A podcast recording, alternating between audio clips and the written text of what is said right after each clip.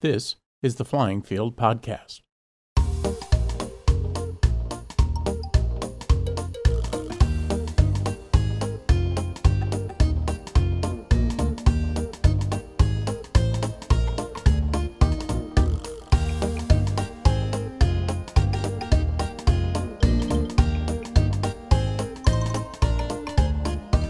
The Flying Field Podcast is a service of rcplaneviews.com and the Flying Field blog.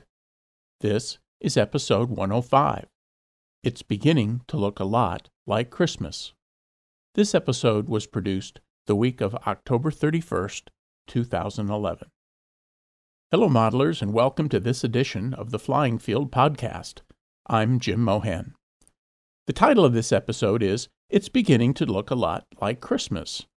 That's because a bunch of the current news in the RC world seems to be centered around new products.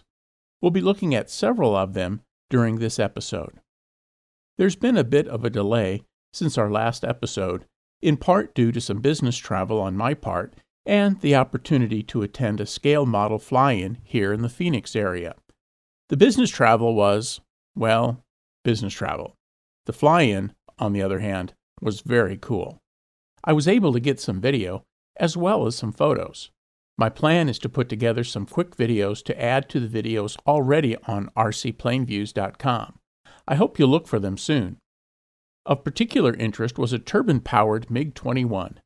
The MiG was 118 inches long and was a beauty.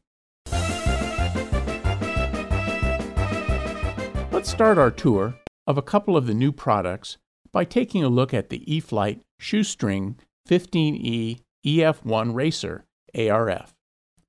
The shoestring is a mid-wing monoplane with panted wheels. It's covered with UltraCote. E-flite suggests a Power 25 motor and a 60 amp ESC. E-flite also suggests a 2500 milliamp four-cell battery. The model is a balsa and ply model with fiberglass cowlings and fairings. The spec sheet calls out the fully sheeted wings for extra strength and direct servo linkages to the control surfaces. The model boasts a 50.5 inch wingspan and a 38.3 inch fuselage length. The shoestring is essentially E-flite's version of the Hangar 9 Sundowner 36 ARF. They have very similar lines and differ primarily in the color scheme of the covering.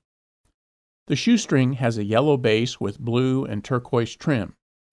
The shoestring is obviously designed for electric power, too, which means easy access hatches for battery removal. The Hangar 9 Sundowner, also available at Horizon Hobbies, is designed for a .36 glow engine and is a little heavier. You've probably seen Sundowners. There are a couple that fly at my primary flying field. They can be found with a white and red or a white and orange color scheme depending on the size. Those sizes are 3, 6, and 50. The similar size Sundowner is 179.99. E-flite also suggests a sports setup for the shoestring that uses a Power 15 motor and a 40 amp electronic speed control. That setup uses a three cell battery.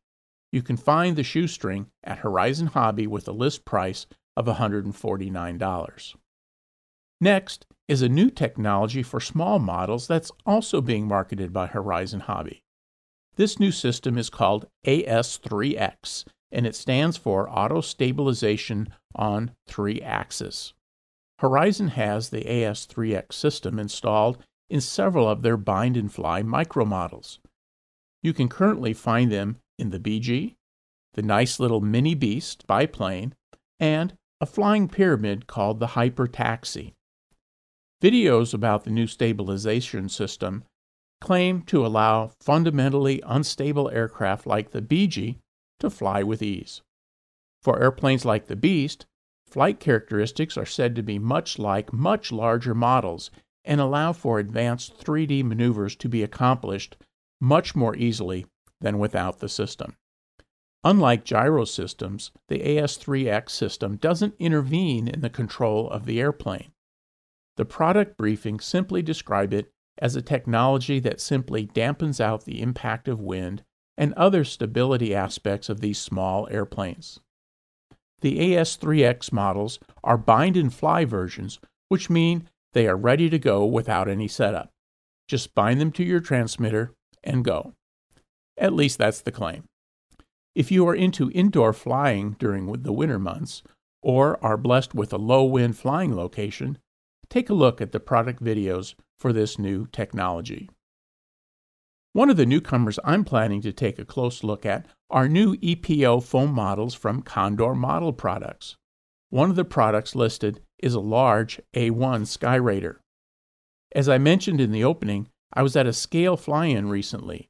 One of the eye catching models was an A1. Nitroplanes has a mini A1 that's too small for me, but looks pretty nice. I'm really interested in the Condor version of the A1, as it has been a favorite of mine since building a plastic version as a kid. Other models in the Condor line will include the P 41 Thunderbolt and a P 51 Mustang. The line on these new models is that they will include a lot of nice scale effects, such as retractable gear and scale like propeller systems. These ARFs will go together with no glue, so part replacement in the event of a mishap should be pretty easy. These Condor foamies will come with a brushless motor, ESC, retracts, and servos all pre installed. They are designed to take 4 cell 3700 to 4200 LiPo batteries. Now, these are not small models. The P51, for example, boasts a 62 inch wingspan. The A1 isn't on their website as this podcast is recorded, but the Mustang is. It lists for $299.99. That's a lot for a foam airplane, but the photos show a really nice model. One of my favorite model suppliers is Multiplex. I taught myself to fly with a Multiplex Easy Star. My hangar includes a Twin Star 2, Easy Glider Pro, Mini Mag, and Magister, just to name a few. This week's news is that Hitec, who purchased Multiplex in 2002, has announced it will begin marketing airplanes under the Hitec brand name.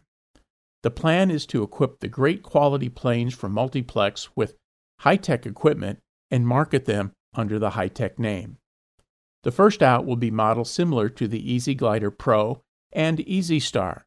They'll be called the Hitec Sky Cruiser and Sky Scout, respectively. Currently, the Hitec website doesn't have the models available yet, and the multiplex site still has the multiplex branded versions, so we'll have to see where these new models show up and what they end up being priced. More to come, I guess. Last in our list of new products for the holidays is something just for fun. I saw a video earlier this summer of these flying fish that were a real hoot. They're called air swimmers. Essentially, they are helium filled nylon balloons shaped like fish. The two out now are a shark and a clownfish. These large, colorful balloons are controlled by an IR transmitter. You use the transmitter to move the tail back and forth, just like a real fish. The movement propels the balloon forward. These indoor only toys look like fun for the whole family and for any practical joker out there who might want to surprise someone with a close up view of a nearly five foot long flying fish. They retail for just under $40.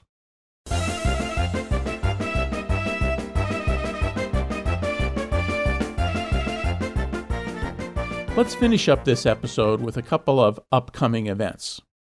If you are in the western half of the country, you need to be thinking about two big January events. First is the AMA Expo scheduled for January 6th through the 8th in Ontario, California. This should be a great product fair where some of these new products we discussed today should be available for closer inspection. Second is the Arizona Electric Festival. It's scheduled for January 26th through the 29th. I've been to the last four or five of these fly ins, and they are just great. Lots of planes, lots of vendors, lots of spectators, lots of fun. If you are in the Phoenix area or just looking for some time away from the snows of January where you live, you should definitely consider the Arizona Electric Festival. Well, that's it for this episode of the Flying Field Podcast. Links to the products or product videos are included on the show notes for this episode, which is episode 105. I'm Jim Mohan. Happy modeling and fly safe.